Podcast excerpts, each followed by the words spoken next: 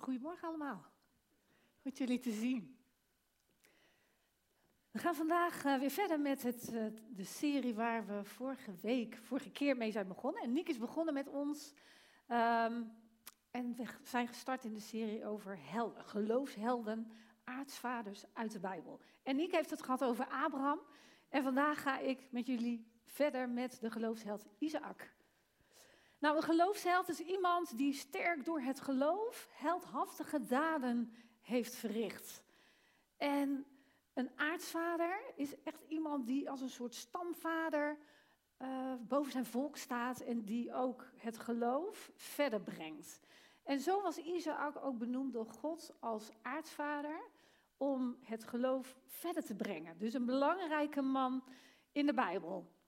En het volk Israël, hè, daar was hij de aartsvader van, dat is ook het volk wat heel dicht bij God leeft. In de Bijbel kun je dat volk de hele tijd volgen. En daarom lezen we ook zo graag over dat volk Israël, want daar kunnen we heel veel van leren. Nou, we gaan vandaag lezen uh, in de Bijbel in Genesis en daar gaan we lezen over een verhaal waarin Isaac naar putten gaat graven, waterputten. En als je een uh, kuil graaft of een put, dan ben je meestal ergens naar op zoek. Het kan zijn dat je op zoek bent naar gas, naar water, naar olie. En het is wel handig als je weet waar ben je naar op zoek. Maar niet altijd logisch. Kijk maar even mee naar het volgende filmpje. Wat zijn jullie aan het, uh, aan het graven? Wat we hier aan het graven zijn? Ik weet niet of ik dat wel mag vertellen. Twan! Twan! Waar zijn we hier aan het graven? Moet je lekker show aanbellen, dat weet ik niet.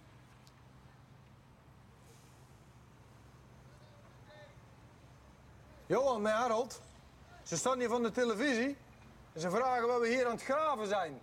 Kan ik dat gewoon vertellen? Jo? Een hele grote kuil.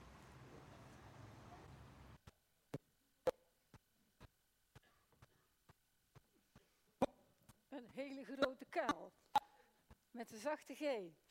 Ja, je moet wel weten wat je aan het graven bent, want graven is best wel zwaar werk. En zeker in de tijd van de Bijbel, toen, we daar, toen er daar ook ge, uh, heel veel kuilen en putten werden gegraven, hadden ze daar natuurlijk nog niet van dit soort prachtige machines. Dus het is logisch als je weet, waar ben je naar op zoek? Nou, in de Bijbel is uh, Isaac aan het graven naar water. En in de tijd waar hij leeft is het hongersnood. Dat betekent dat water echt van levensbelang is. En de waterput was ook van levensbelang. Speelt, speelt een cruciale rol in de Bijbel. En ook wordt de waterput symbolisch wel eens benoemd als een bron waar je echt houvast aan hebt. En God wordt vaak ook als die bron gezien.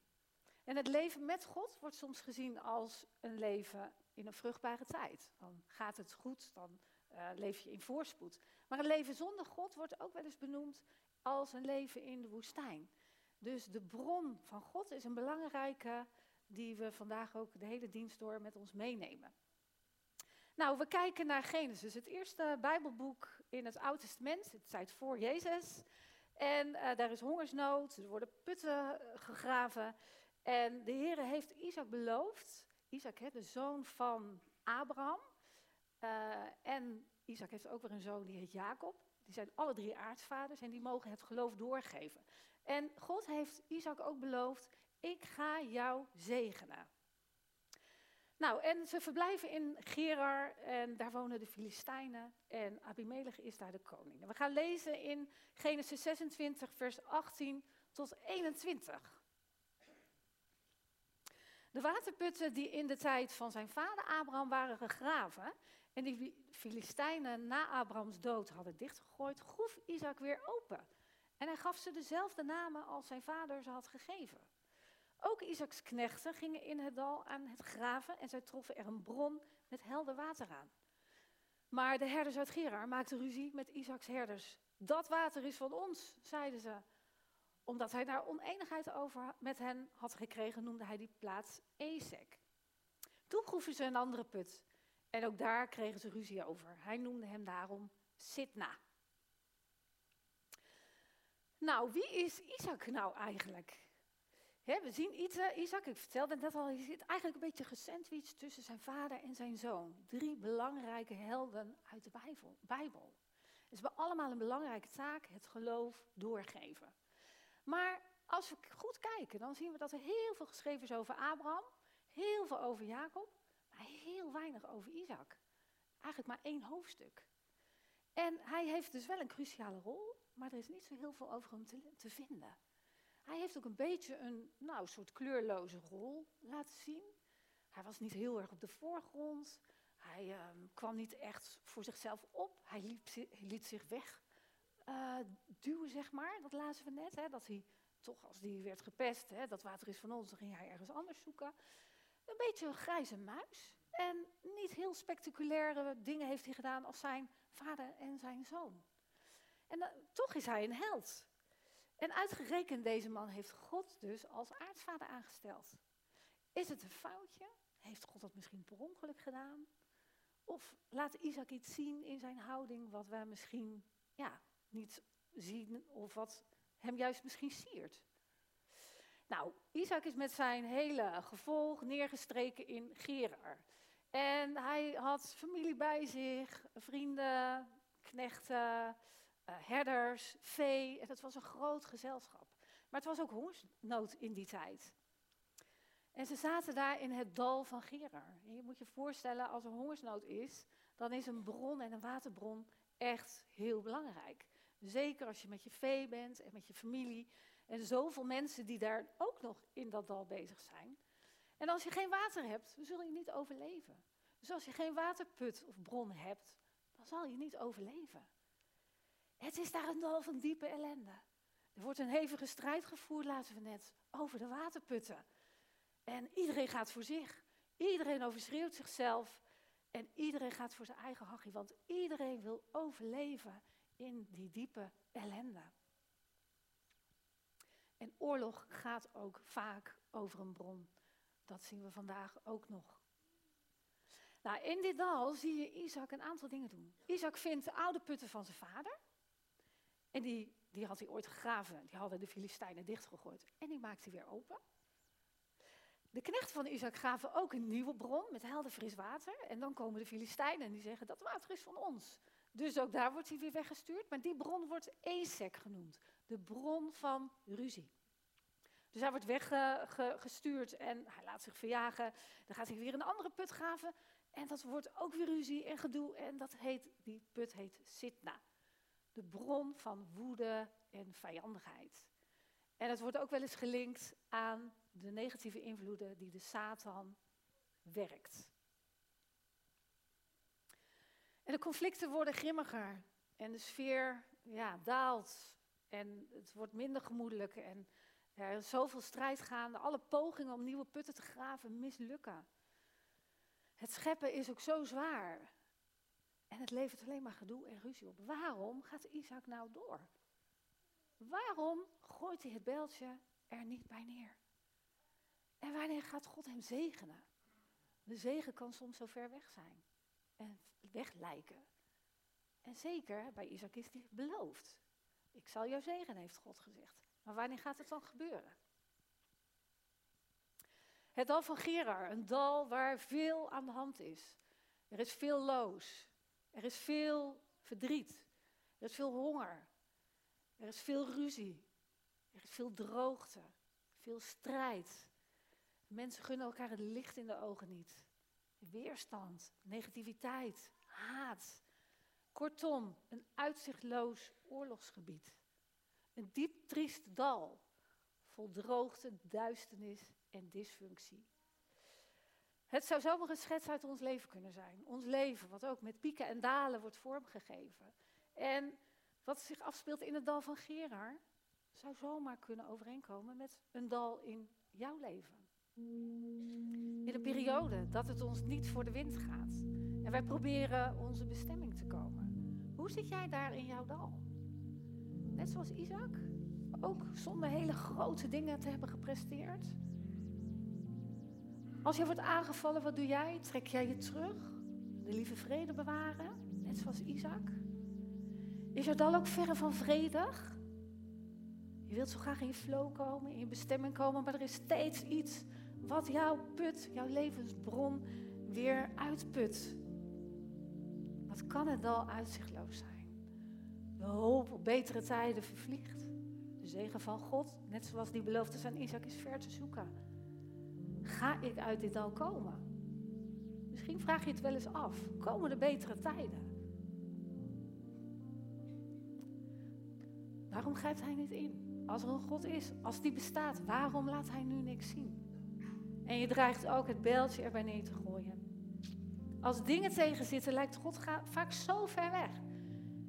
En je kan misschien wel een goede bron met fris en helder water gebruiken. Laten we een lied zingen van bemoediging. Het lied Houd Vol.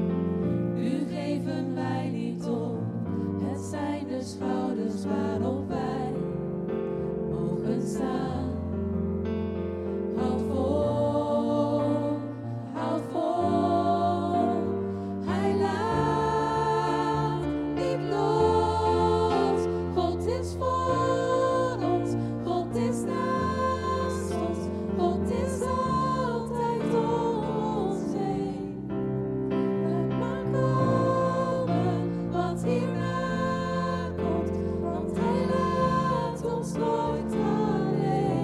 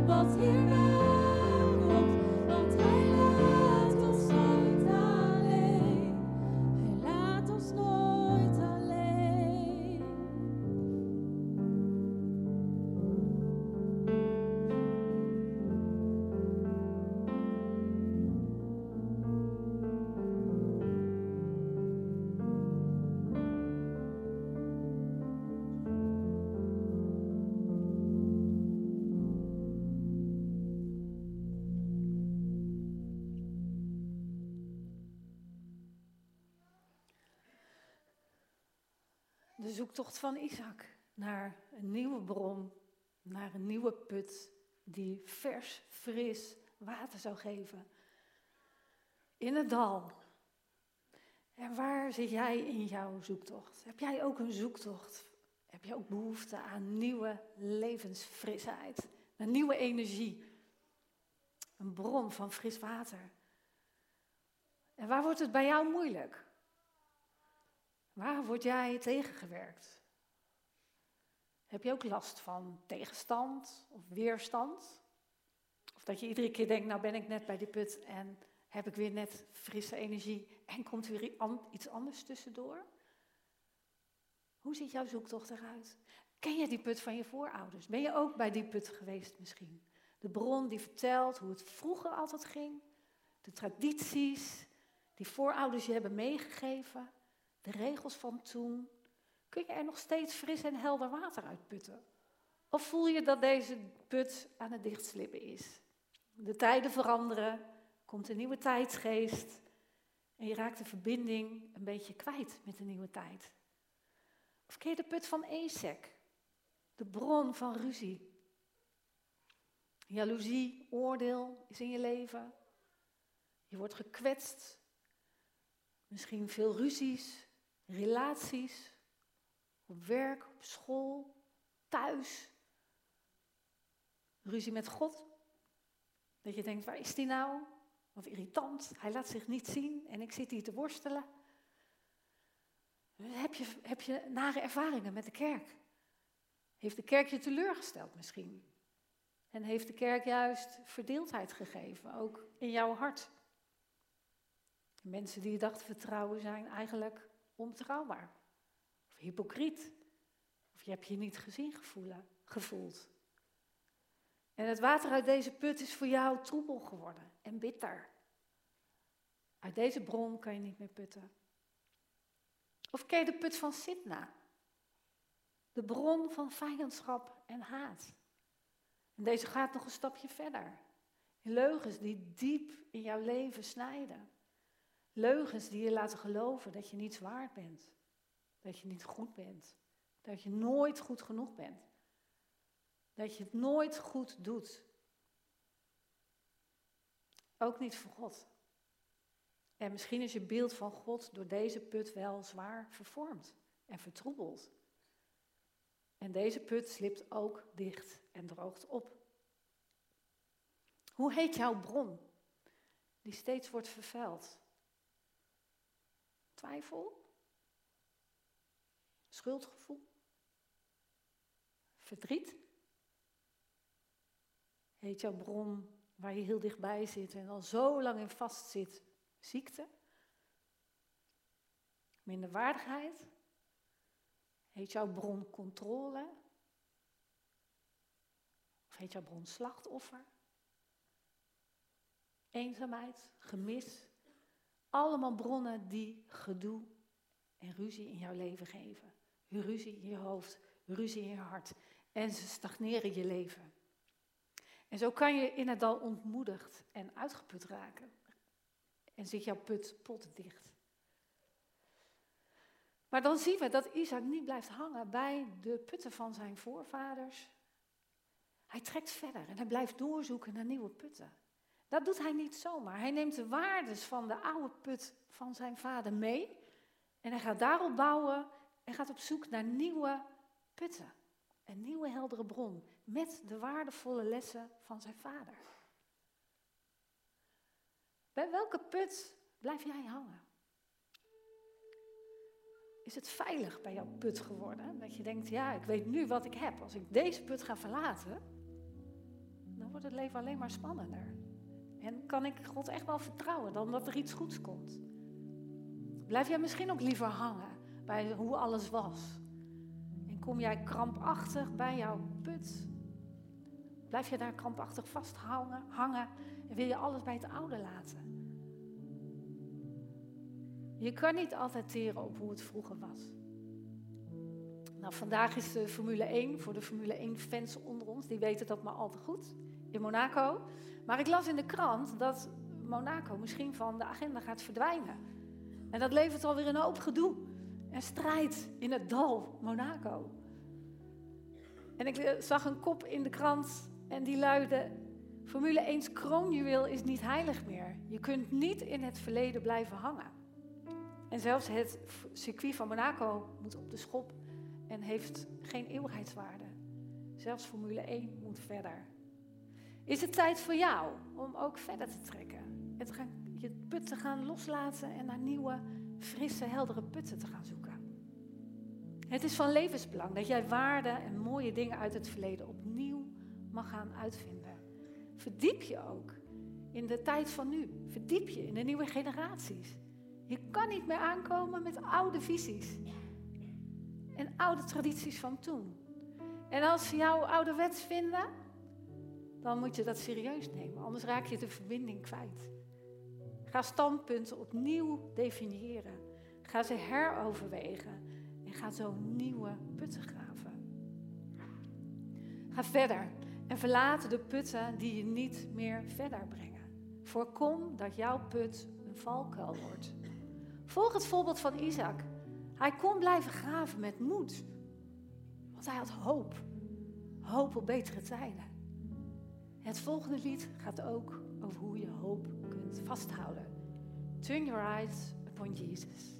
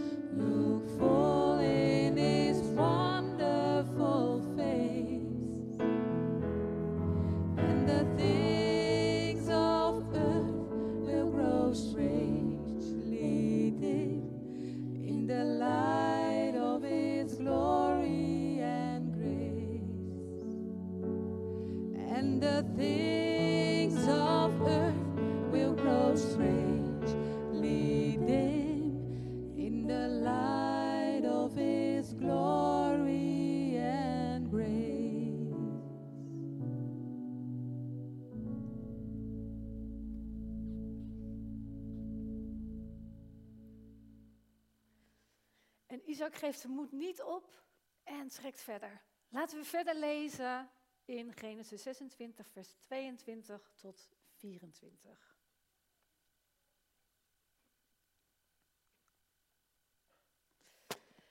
Daarna trok hij verder en weer groef hij een put. Hierover ontstond geen oneenigheid. Hij noemde hem Rehobot. Want, zei hij, nu heeft de Heer ons ruimte gegeven in dit land. En kunnen wij ons uitbreiden. Nou, deze poging lukte wel. Eindelijk. Er kwam geen gedoe. Geen ruzie. Al het wachten en geduld was eindelijk beloond. Gooi het beltje er niet bij neer. Want er komt echt meer. Je kunt uit het dal opstijgen. En je kunt uit je moeite opstaan. God voorziet. God is de bron die jou overal doorheen kan helpen. Heb geduld, maar weet dat God, dat als, God je, als je God in je leven toelaat, dat Hij de bron is die echt levend water geeft. Die echt verfrissend is en die echt verkwikkend is. Mag God jouw levensbron zijn. God voorziet en voorzag, ook door Jezus, ook uit het dal van diepe duisternis te laten opstaan. Jezus die ook heeft geleden, die ook omgeven was door ruzie en strijd. En net zoals Isaac vocht hij ook niet mee. Hij schold niet terug, hij keerde zelfs de andere wang toe. Een held. En het siert hem. En hierin lijken Isaac en Jezus ergens op elkaar. In hun houding en in hun karakter. En dat siert hem. Hij is ons voorgegaan. Jezus is ons voorgegaan. En zijn bloed aan het kruis is jouw levend water. Mag hij jouw levensbron zijn? Rehobot is de naam van deze laatste put. De put van vrede, ruimte en groei. En hoe ben jij daaraan toe? Aan ruimte voor vrede en groei. En ruimte, heren. Of hier mag je tot rust komen. En je dorst echt laten lessen. Hier mag alles er zijn. En Rehobot, het laatste stukje van het woord, is bot, boot. Alles. Alle uitersten tellen mee in deze reis. Alle generaties hebben helder water nodig. Alle uitersten mogen er zijn. En als het gaat om samen, dan betekent dat alles. Het traditionele en het moderne. Het behoudende, maar ook het nieuwe en het veerkrachtige. Oud en jong. Theoretisch of praktisch. Met handen gevouwen. Of armen wijd open. Het maakt niet uit. Alles doet mee. En we trekken samen op. En God is de God van eenheid. En niet de God van ontwrichting. Nou, zelf bleef ik lange tijd geleden ook hangen bij wat putten. De put van traditie. Ik was ook bij de put van mijn ouders beland. En heel lang heb ik daar goed, redelijk goed uit kunnen putten. Het gaf me vrede, het gaf me rust, het gaf me ruimte. Maar op een gegeven moment ging het knellen. De frisheid ging eruit. Ik ging niet meer stromen. Ja, en wat gebeurt er dan? Dan sliept je put dicht. Het was heel lang makkelijk. De regels en de idealen van mijn voorouders, van mijn ouders, perfect uitvoeren. Het ging heel lang goed. Het was lekker makkelijk en rustig daar bij die put. Maar ja, als die put uitdroogt, dan heb je niet meer zoveel levensenergie. En dan gaat het knagen. En dan ga je strijden. En ik kwam er ook achter. Ik mag net zoals Isaac verder trekken. Ik mag ook kijken, wat is er nog meer? En met de oude waardes die ik van mijn ouders had meegekregen, ben ik verder gaan zoeken. Verder gaan za- zoeken en graven naar nieuwe putten. En door weer putten aan te boren, ontstond er weer nieuwe energie. Ik kon weer God opnieuw vinden. Het water was niet meer vertroebeld, maar kreeg fris helder water. En ik dank mijn ouders en voorouders dat ik heb kunnen bouwen op hun fundamenten. Je mag ook weer doortrekken, verder trekken en ook weer gaan stromen. En ik mag weer opgefrist verder stromen. Naar mijn omgeving, naar mezelf, maar ook naar mensen in het dal. En zo mogen we samen verder bouwen. Wat God beloofd heeft, komt Hij echt na. God is echt te vertrouwen. En vandaag wil Hij ook jou zegenen. Hij heeft Abraham gezegend. Hij heeft ja, Isaac gezegend. Hij heeft Jacob gezegend. En Hij zegent ook vandaag jullie. Hij gaat nog steeds door met zijn werk. We zijn nog steeds op weg naar dat doel. Waar we ondertussen mogen laven aan Gods frisse bron. En Hij wil ook vandaag laten weten, ik zegen jou en ik wil graag met jou optrekken. Ik wil graag helpen om te zoeken naar allerlei nieuwe putten die jou weer frisse energie geven. En je zal het in het dal niet altijd makkelijk hebben. Maar als je dicht bij de bron God blijft, gaat Hij je helpen om uit het dal te komen. Houd geloof, houd moed en hoop, net zoals Isaac. Net zoals deze geloofsheld. En laat je geduldig leiden. En wacht, zodat er ook jouw ruimte wordt gegeven. Want dat verschilt per persoon. Want je bent een held als je zoekt naar het levende, heldere water. Je bent een held als je vandaag zegt, ja... Ik heb dat levende water nodig. Want ik kan het niet alleen. Dan ben je een held. God wil jou dat geven. Ik hoop dat je vandaag een sprankeltje hoop hebt gezien uit deze bron. Uit deze levensbron kan je eeuwig putten. Deze bron droogt nooit op en er is genoeg.